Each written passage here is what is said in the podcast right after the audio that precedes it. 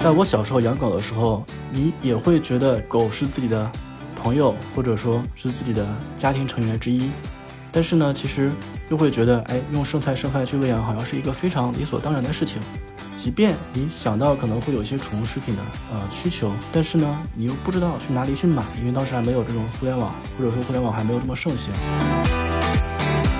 一方面，我觉得现在我们对宠物的爱都特别的多，就是都都都都有过肥的这个趋趋势，所以就是又想给它吃，但又想给它吃的健康，这样它也快乐，我们也快乐。有一种好吃是你妈觉得好吃，对不对？一样的，就有一种好吃是你的主人觉得好吃。那狗其实体验，狗又不会说话啊，不知道的你是没有办法直接反馈的，这是一层信息不对称。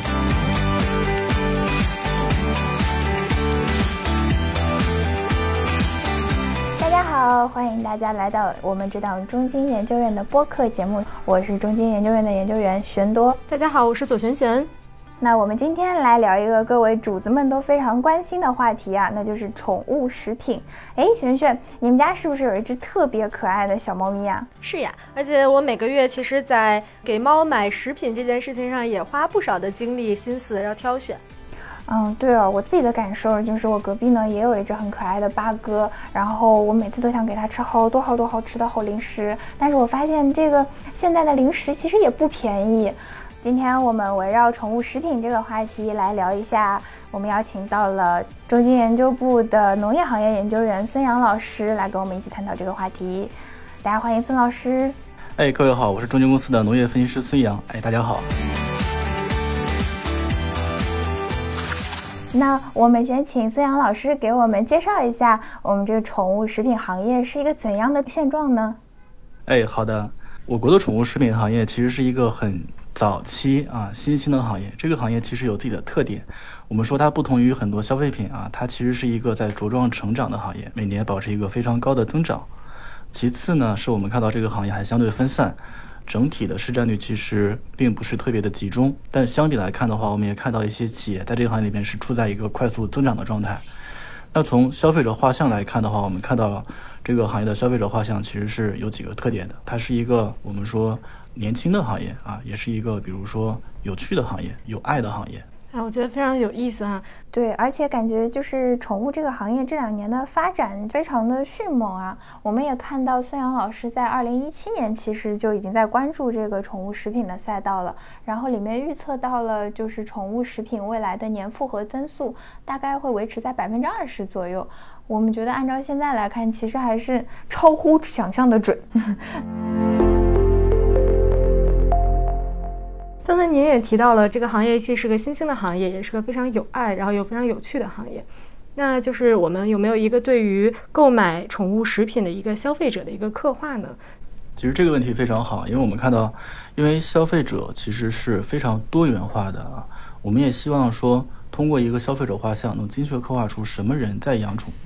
那从整体的画像来看，你会发现它有几个特点，包括我们说像是这种。八零后、九零后啊，甚至零零后 Z 时代，然后呢，一线城市、二线城市居多。同时呢，他们的月收入水平普遍比较高，而且呢是以女性为主。所以整体来看，就像你们这样子的，我们说啊，单身、年轻、白领，是一个我们说养宠的主力人群。当然，其次我们把这个东西再去进一步细分啊，再去进一步细分，我们说宠物食品其实分为猫经济和狗经济啊，它们的客户画像会有些区别。我们能看到的是，猫经济的特点普遍就是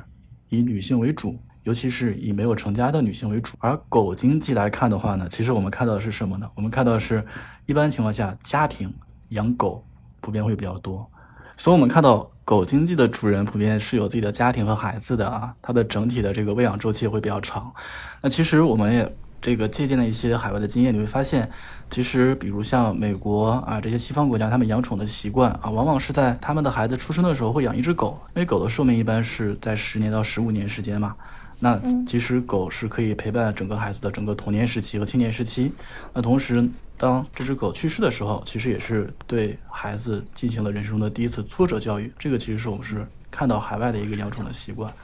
那我们再去分层一下，去看这个行业它背后的一些底层的这些逻辑啊，我们看到其实是有几个趋势是在支撑养宠人群的不断发展。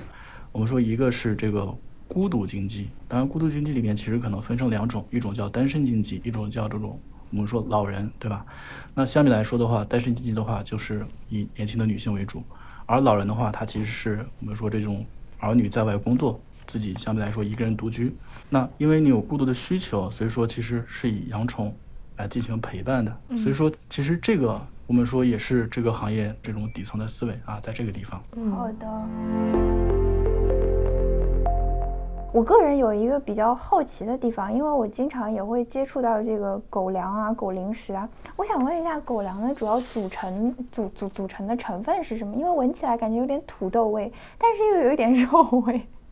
嗯，当前来看的话，我们看到这种食品，宠物食品里面其实可能会有更多的肉类，比如像鸡胸肉，也可能会有更多的，比如说呃像其他的一些成分都会有啊。但其实我们说，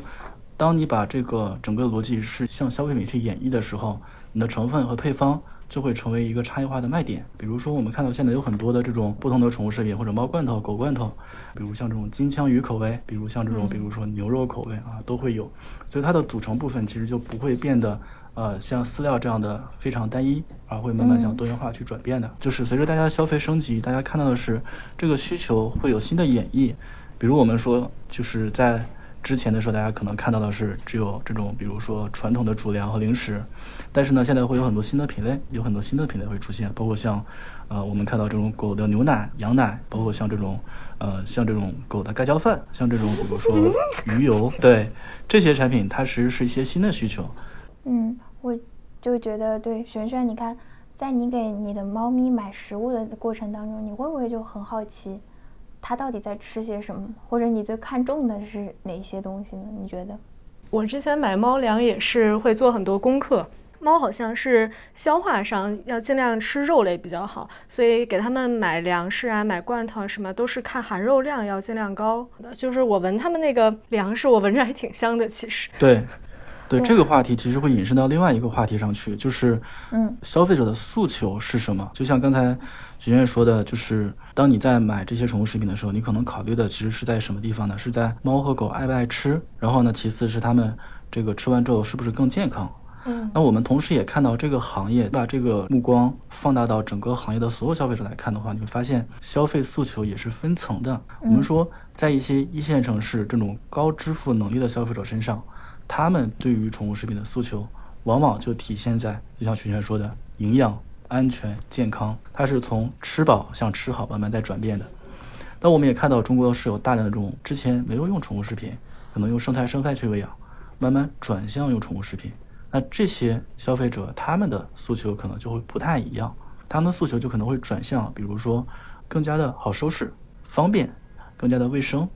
所以说，其实我们说行业的诉求其实是跟着你的消费画像走的，不同的人消费诉求是不一样，这也就为整个我们说企业去去做产品啊，企业去打造自己的产品差异化，提供了不同的方向。嗯。我明白，之前也是，就有的时候带狗狗去洗澡的时候，就会看到零食啊，就会给它顺便带个两包。然后我看到了，也是大部分都会选择，呃，就是我自己的话，大部分也会选择那些就是绿色啊，比较纯净啊，然后呃有机啊，就可能添加物比较少，就希望就是一方面，我觉得现在我们对宠物的爱都特别的多，就是都都都都有过肥的这个趋趋势，所以就是又想给它吃，但又想给它吃的健康，这样它也快乐，我们也快乐。我包括就是在这个报告里面，我也看到啊，就是我们像很多行业，现在中国的这个宠物食品行业，早期我看也是以代工厂为主，然后近年来逐渐就呃从国内就有转移业务的这个战略。我想问一下，就是这些企业转型的怎么样呀？或者说他们是怎么做的呀？对，就我们聊到企业层面了，我们看到中国的企业其实很多是早期。以海外代工为主，嗯，我们看到有很多企业，他们早期它其实在以零食起家啊，因为零食它其实在生产过程中，它其实是需要人工啊，有大量的人工。同时呢，比如有些企业，他们其实是有自己的成本优势的。比如我们就说一个很简单的比方，鸡胸肉，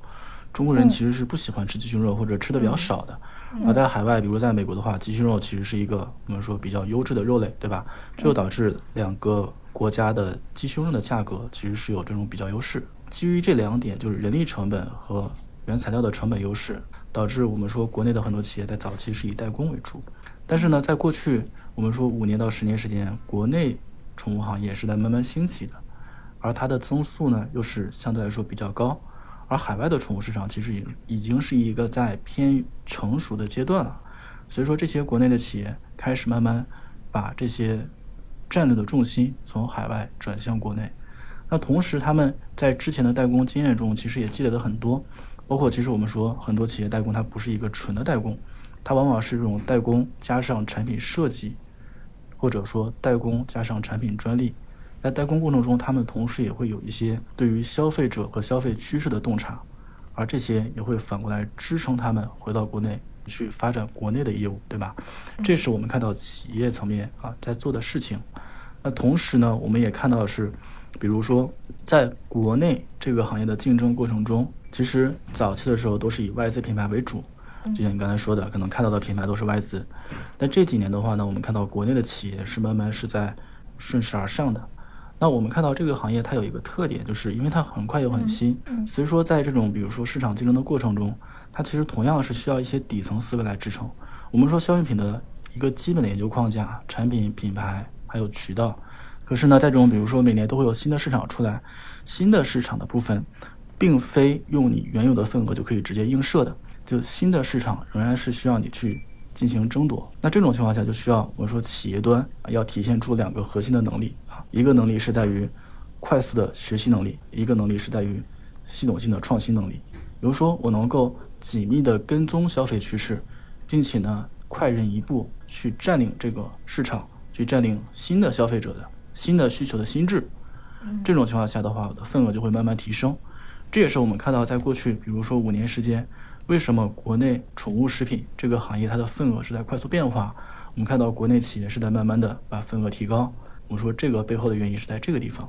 那向未来看，或者说我们看到这个趋势仍然是存在的，因为其实中国的整个宠物食品行业仍然非常小啊。我们说在中国很多的消费品行业都是全球最大。但是呢，中国现在整个宠物市场，整个宠物市场是两千亿人民币，它也只有美国的三分之一。比如说，它还处在一个我们说有未来有好几年，或者说有很长一段时间都处在这样一个快速增长时期。那这样的话，就会给国内这些企业提供巨大或广阔的发展机会。那基于他们这些能力，他们的份额其实也是在慢慢的跟着行业慢慢在变大的。其实我们自己在购买宠物食品的时候，也会非常关注食品它的一个品牌、一个供应商，然后也会去挑选哪一个供应商是值得信赖的。比如说，我可能最近可能买一些猫粮啊，或者猫罐头，都会买一些海外品牌的猫罐头。虽然他们有时候有这个断供的风险，但我感觉是更加值得信赖的。就我不知道这个在国货品牌或者说我们海外品牌这个打造上，现在是一个什么样的趋势呢？这是从。消费者来看，我们觉得其实是分层的啊，所以说我们看到从企业端看，它其实可能会出现一个品牌策略，或者说这个品牌策略体现在什么地方呢？就是第一是会有品牌矩阵，它可能会有不同的品牌去覆盖不同的消费者。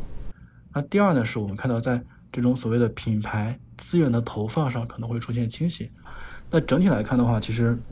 国内企业其实我们看到还是一个比较明确的这种所谓的国货崛起，或者说国潮的一个趋势的。比如说我们在五年前、十年前和现在去看的时候，它品牌的认知可能也是在慢慢变化的。你可能在早年的时候发现可能只有外资品牌，对不对？而现在你能陆陆续续看到一些这种国产品牌了。那我们觉得在未来看的话，你会发现这个趋势会越来越明显啊！国产品牌它可能会慢慢的兴起，甚至他们在一些高端品类上也可以做得很好。而在这种大众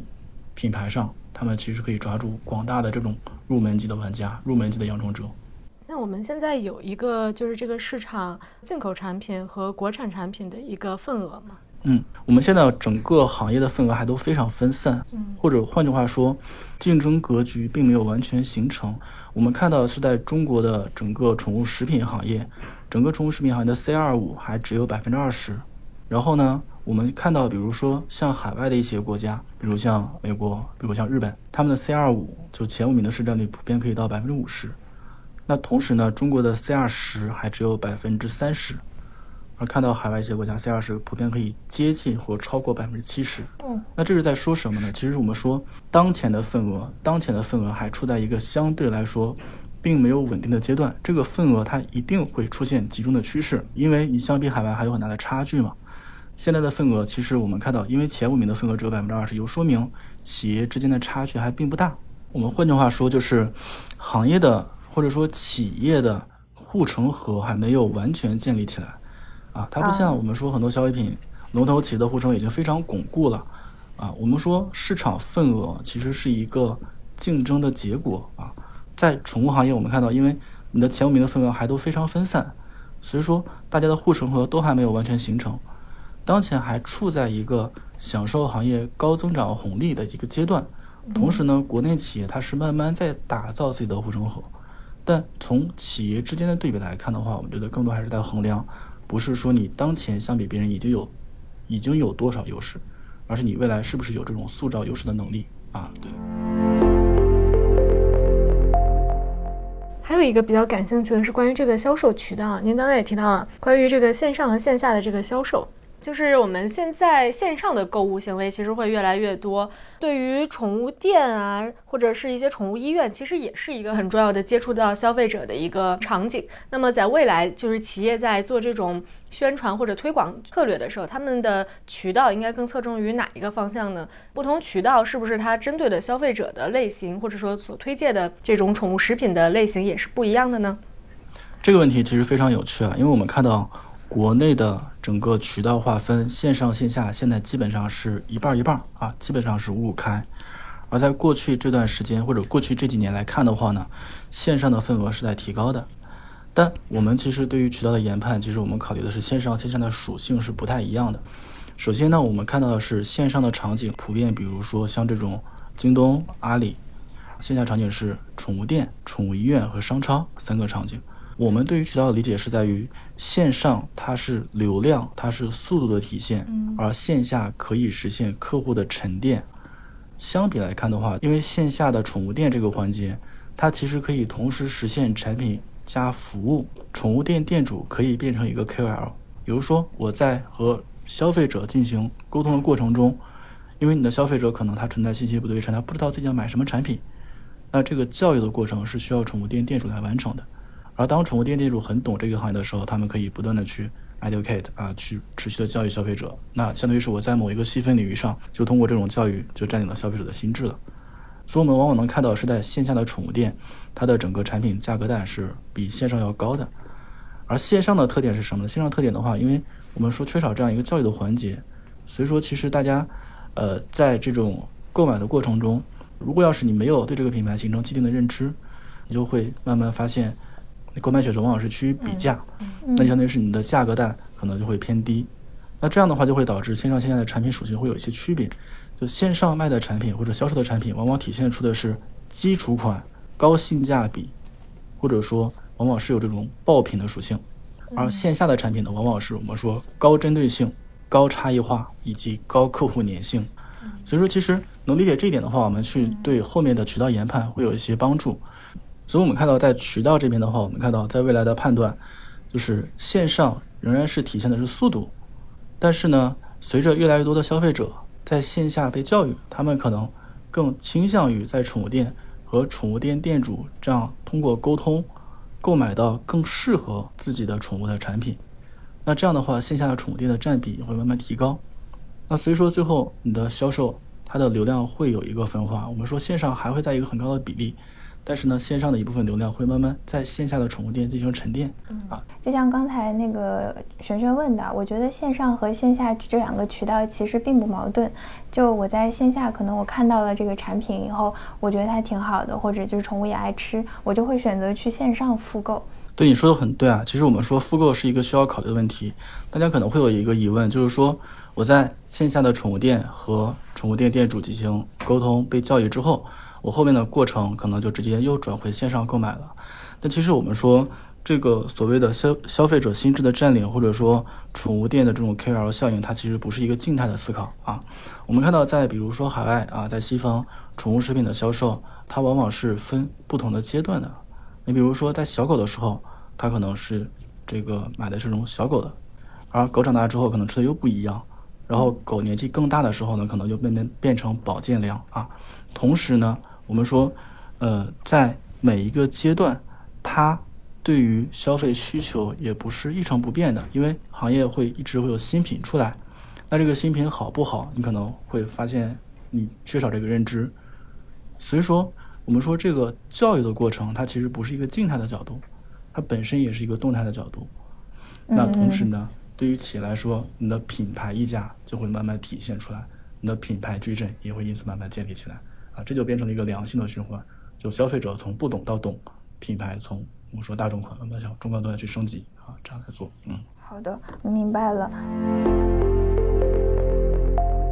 嗯，孙杨老师刚才提到的这个，我觉得我也有那么一点感触。我之前可能就是在喂零食的时候，大部分还是喂一些像鸡肉干啊、鱼肉干啊、牛肉干啊这类。然后从近这年今年开始，我发现就有了兔子耳朵。嗯，然后小鹌鹑，它那个品类就也会不断的在革新，我就很好奇，狗到底就什么都能吃吗？对，因为其实这里边你能看到的就是我们刚才说的，就你说像这种小鹌鹑啊，它其实和以前我们理解的主粮和零食都已经不太一样了，对不对？对。那为什么会有这样子？其实背后的变化是来自于，因为就好比啊，就好比这个我们说。妈妈永远希望孩子吃的比自己好，对吧？就妈妈在给孩子买产品的时候，她其实背后是隐含着一一层消费升级的。那我们说，当这个你养宠物之后，你把自己的宠物当成自己的孩子、亲人、朋友的时候，往往会出现一种情况，就是说主子希望狗子吃的比他还要好。对，所以说会有这种消费升级出现。那就相当于是我们说，当你看到有这个升级出现的时候，这些宠物它的这种所谓的需求，不会说每天就吃。这种非常成分单一或者说品类单一的这种主粮或零食，这就好比我们说，如果要是妈妈养了一个孩子，天天给孩子吃大馒头啊，每天都吃大馒头，这个好像也不是对很合理，对吧？那其实我们说狗也是这样一个特点啊，所以说其实体现出来的是这种需求的多元化的演绎啊。嗯我觉得刚刚说到这个宠物的需求和。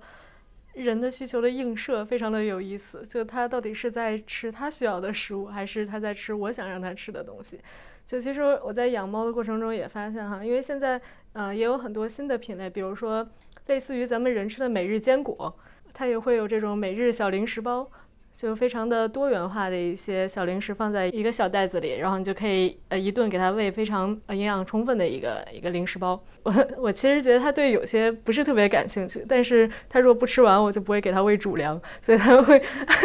还是把它吃掉。对，我们可以再补充一点，这里边就是因为其实大家一直在聊的是，比如说哎这个呃像刚才轩轩说的这个，比如说你不知道自己的狗喜欢吃什么啊，对不对？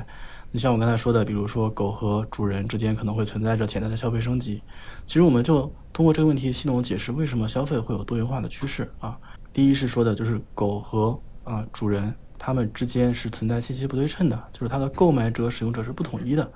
就有一种好吃是你妈觉得好吃，对不对？一样的，就有一种好吃是你的主人觉得好吃。那狗其实体验狗又不会说话啊，狗和婴儿一样不会说话，你是不知道的，你是没有办法直接反馈的。这是一层信息不对称啊，那第二层就像我刚才说的，就是因为其实就比如说妈妈给孩子吃的会更好，那主人给狗子吃的也会更好，他们的消费是存在潜在的升级，这也可能会导致一定的信息不对称。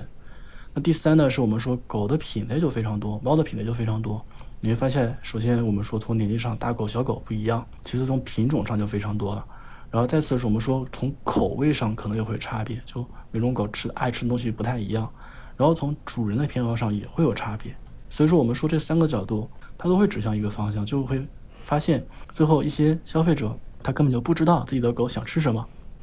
那当你这种所谓的消费和产品的属性没有建立起很直接的映射的时候，你就会出现发散的趋势，所以就会看到很多的新品类出来。嗯。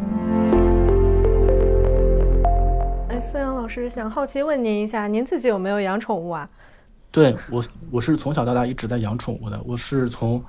呃，上小学一直到我读大学之前，家里边一直会养宠物啊，然后也养过猫，也养过狗，自己的感觉还是蛮深的。就是在我小时候养狗的时候，其实呃，就是没有这种认知，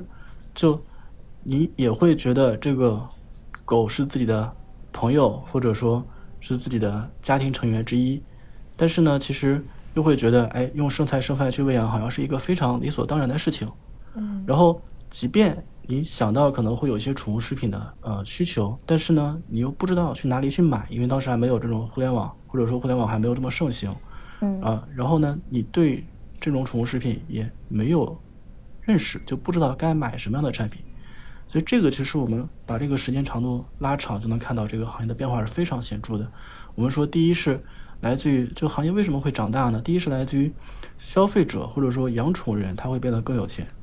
啊，之前我们看过一个研究，就是说，当人均 GDP 在三千到八千美金的时候，宠物行业才会兴起啊。那其实消费者慢慢变得有钱之后，他们就会有这种支付能力。嗯，那第二呢，是我们说这个行业的自上而下的教育是在慢慢成熟的。就现在我们看到，即便是这种低线城市，他们也很少，或者说有很多人慢慢从生产剩饭转向宠物食品了，他们已经形成了这样一个认知，这是一个自上而下的教育。同时呢，在商业化上，我们看到。有很多地方已经可以买到了，包括我们说的线上线下都可以买到了。你的购买的这种所谓的便捷性也是比之前要高得多的啊，这相当于是体现在你的宠物食品的渗透率上是在慢慢提升的，对吧？最后呢，才是我们说的这种数量的增加。那这三个方向，就消费者的购买力、宠物食品的渗透率以及宠物数量的增加，都共同指向了这个行业。我们说回到最初的话题，为什么会高增长？就共同指向这样一个我们说高增长的方向上啊，对。嗯，那我们最后小小的拓展一下哈，这个宠物行业的兴起是不是也跟我们中国的一个人口发展，然后包括您刚才提到的这个人均经济水平的一个增长都是很相关的？嗯，是不是也存在很多家庭他就不生小孩，然后就养个宠物？先接着你那个说，就是你看到刚才你说不生小孩养只狗啊，其实比如说。一对夫妻他不生小孩，他叫丁克家庭嘛，对吧？那同时要是有一种说法，就是不生小孩养只狗，叫做丁狗家庭啊，丁狗家庭。其实我们说这个不会是丁狗家庭，不会是趋势哈。就是从一个整体的角度来说的话，我们说呃行业的发展其实还是还是来自于两方面啊。如果要是我们把它放在一个宏观角度，第一是呃整个人口的增加，当然其实更多还是在于这个人口趋势的变化，就像我们刚才说的老龄化以及这种。单身青年啊，像这种趋势的话，会导致养宠需求在增多。那第二呢，是在于我们说宠物养宠文化的兴起啊，就比如像我们说，在刚才提到的，就在啊海外其实是啊宠物陪着孩子一起成长的。那这种养宠文化，其实在中国也是在慢慢的发展啊，慢慢的兴起，这样也会也会带动养宠量的上升，以及家庭养宠量上升。所以我们觉得这两个趋势可能会更加的这个直观一点，会。对行业的发展形成支撑。呃，我们现在整体的感觉下来，就是觉得国内这个宠物行业可以说还是一片蓝海啊。那今天非常感谢孙杨老师来参加我们这个播客节目的录制。呃，希望大家如果感兴趣的话，可以关注我们的微信公众号“中金研究院中金点金”。谢谢大家收听。好的，谢谢大家。好，谢谢。